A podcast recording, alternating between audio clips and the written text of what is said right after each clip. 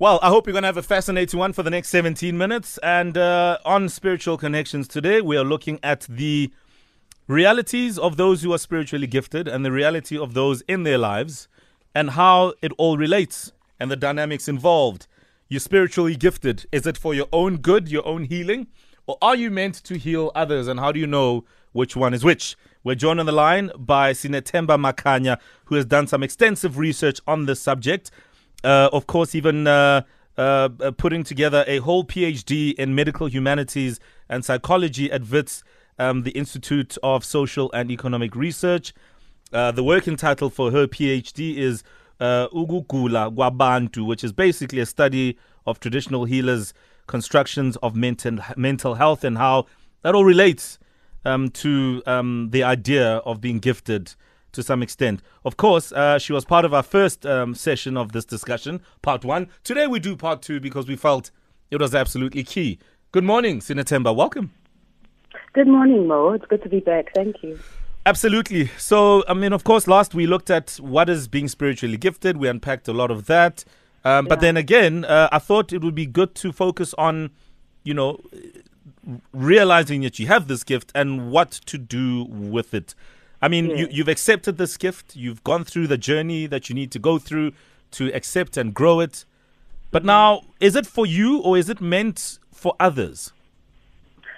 Well, there's different variations of it. So, mm. if we're speaking about being spiritually gifted in order to heal, then sometimes just by answering the calling, you're healing the ancestors that didn't take up the calling, and this sometimes causes ruptures in the in your family line.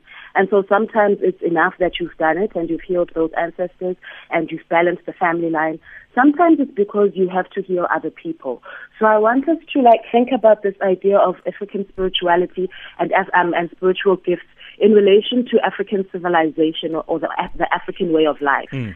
Sometimes I feel that because of colonization, it's almost like our gifts have been relegated to whenever colonization came, we had civilization happening, we had architects, we had agriculturalists, we had traders, etc., etc.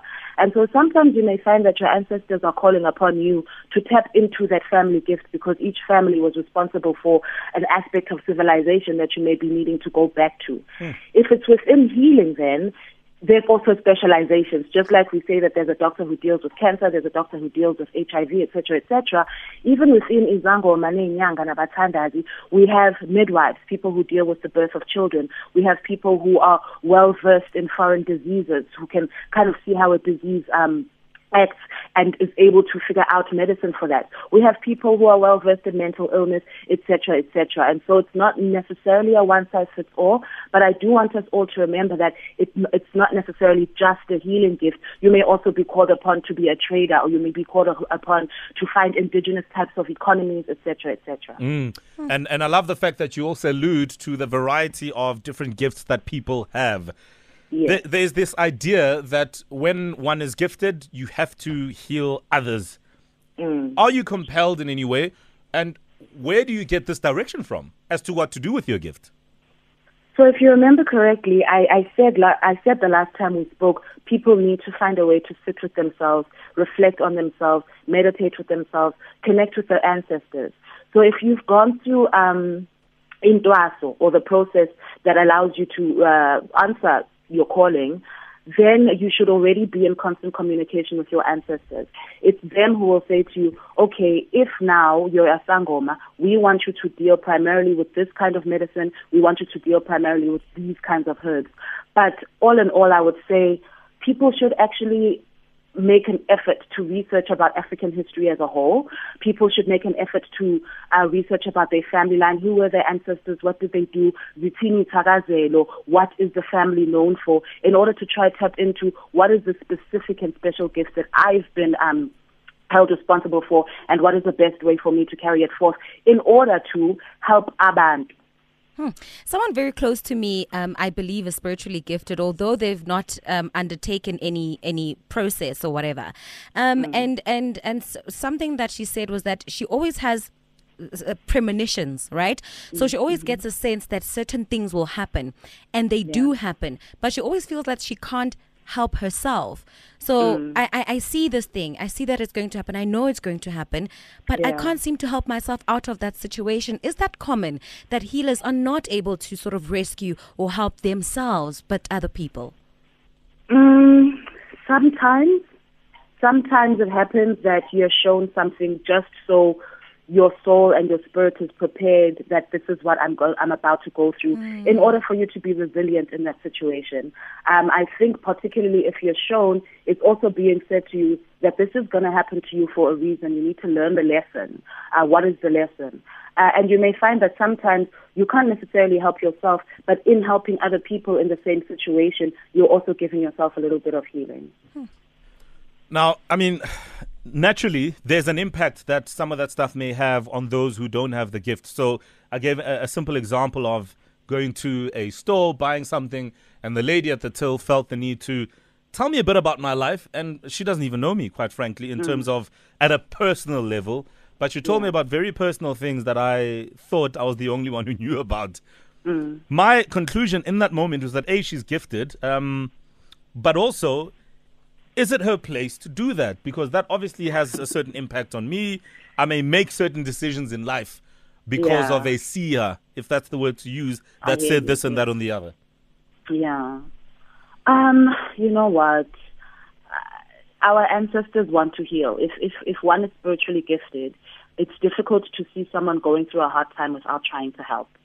And so um they're almost compelled to tell you because if they don't tell you, it's going to hit them. So, for example, if I need to tell someone something and I don't tell them, uh, I get a pain in my stomach to say, but why didn't you listen to us when we said say this? At the same time, there's ethics involved in that kind of a thing. And um, I must say, like, I, I know maybe people are getting tired of me always going back to colonization, but it's made it difficult for us to have those types of conversations because you're never really sure who you're having the conversation with, what do they believe, uh, what will they do with the information that I give them. Um, and so part of our training is how do you deliver a message in the least scariest way possible? How do you deliver a message with as much hope as possible? Sure. Um, but ne- something needs to be done. Some kind of awareness needs to be created in the country because there's an influx of people now being called to answer, right? And that means there's a lot more people that are going to be um, that are going to be exposed to other people's gifts. And so I think as a whole, as a country, as an indigenous people, as Abantu, we need to understand that these kinds of things do happen and our Sure. ancestors are constantly trying to reach out to us to give us guidance with our lives. Sinethemba Makanya joins us on the line, and uh, we're having a very interesting discussion around being spiritually gifted in the context of African spirituality and more so what to do with this gift and who it's meant for. 089 110 3377. We will definitely take calls next. I'd love to hear stories. What contribution would you like to make to our discussion this morning? Hashtag the Morning Flava. It's the last OG with Stogie T. Four minutes to nine. The bridge is on from nine to 12. We continue with our conversation around being spiritually gifted and whether it's by way of herbal healing or maybe you're a seer, prophet, in the context of African spirituality, where that fits in your life and where you fit in society with that kind of gift. Is there a level of responsibility that you need to have? Is there a level of consciousness that you need to take into account when you say know something or there's someone you need to share something with and now you have to think once or twice or even three times about that i mean for example um uh, you know we there there are many people who may feel that some have a gift but they are not legit. Now i don't know how to even work out the difference between somebody who's legitimate and somebody who's not. Is there a way snetemba to figure out who's who? Specifically with those who are intending to say heal you and claim can do so many things for you? You know, it's difficult because um, healing is a skill which can also be learned. Um, but then there's that extra talent, the gift part, um, that allows you to kind of be exceptional in the skill.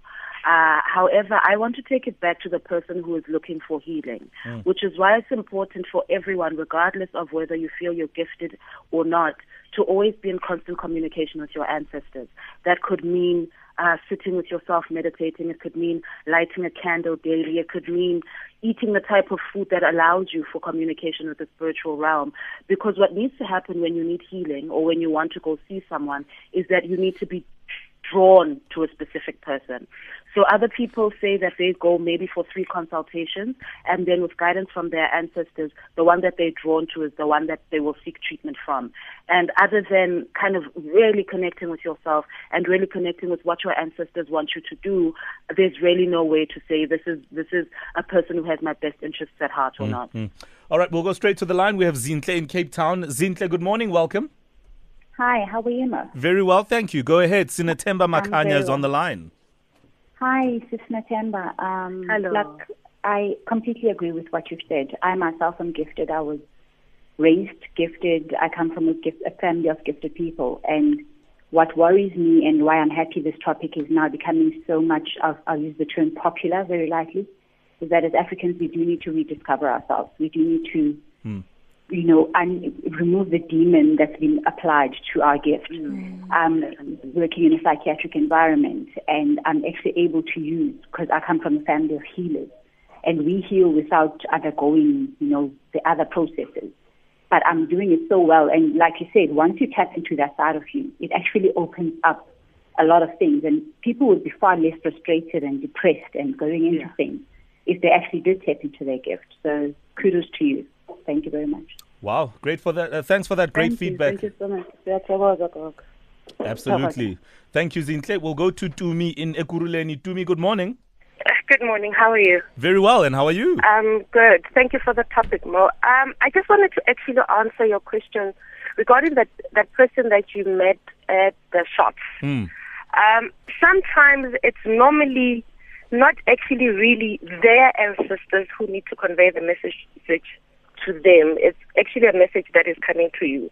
So when you're receiving a message at that point in a very awkward place, it's maybe your ancestors saying you need to hear it now and act upon it now.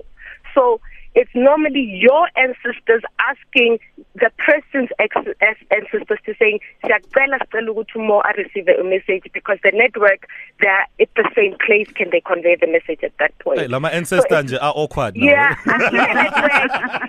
network.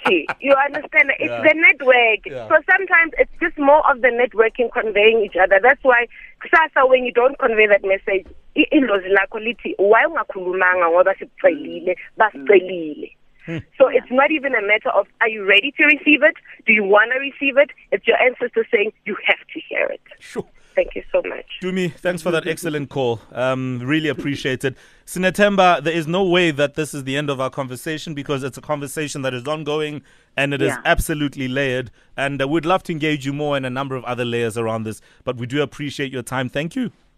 Thank you so much, Mo. Enjoy your day. If people want to reach you, engage you, I mean, where do we find you? I'm on Facebook as Sinethemba Nombala Makanya, and then we can take it from there. All right, find her on Facebook and chat to her. Researcher, spiritual healer from the Wits Institute for Social and Economic Research. Sinethemba Makanya on the Morning Flava. We are absolutely done this morning. Yes, I, I want to say maybe a part three where we can explore mental illness and uh, receiving your gift. Um, Faith, who called earlier, is also uh, someone who works with psychiatric patients. So maybe there's a, a link there that we need to discover. Totally. Kgopedi Lilokoe is on standby, so uh, before she boots us out like she did yesterday, good morning. Good day. and good, good vibes.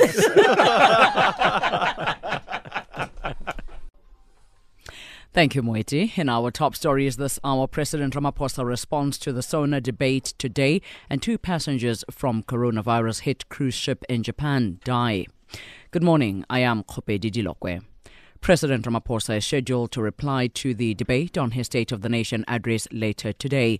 Over the past two days, MPs debated a range of issues, including the state of state owned enterprises, power utility Eskom in particular, as well as health and education systems, economic growth, and unemployment. During the first day's debate, accusations about women abuse nearly derailed the sitting. Western Cape detectives have discovered the body of a missing eight year old Tazne van Wyk outside Worcester. She was last seen two weeks ago while walking to the shops in Ravensmead in Cape Town. A suspect was arrested on Tuesday in Cradock in the Eastern Cape. The police's Novela Potelwa. E-hailing taxi service drivers will gather at the Wynberg Magistrates Court north of Johannesburg this morning ahead of the appearance of two drivers who were arrested following a protest in Sandton yesterday. The drivers had driven from Zoo Lake to the Kramerville offices of ride-sharing company Bolt, formerly known as Taxify, to complain about remuneration rates. Tsepo Pachane reports. And moving further afield, two passengers from a cruise ship quarantined in Japan are reported to have died from the coronavirus COVID 19. At least 621 people on the Diamond Princess tested positive for the virus, the biggest cluster of infections outside mainland China. Overall, there are now more than 75,000 confirmed infections, with more than 2,100 deaths. The BBC's Laura Bicker and now for a recap of our top story this hour, President Ramaphosa is scheduled to reply to the debate on his State of the Nation address later today. It is 9.04. Welcome to the Bridge on Metro.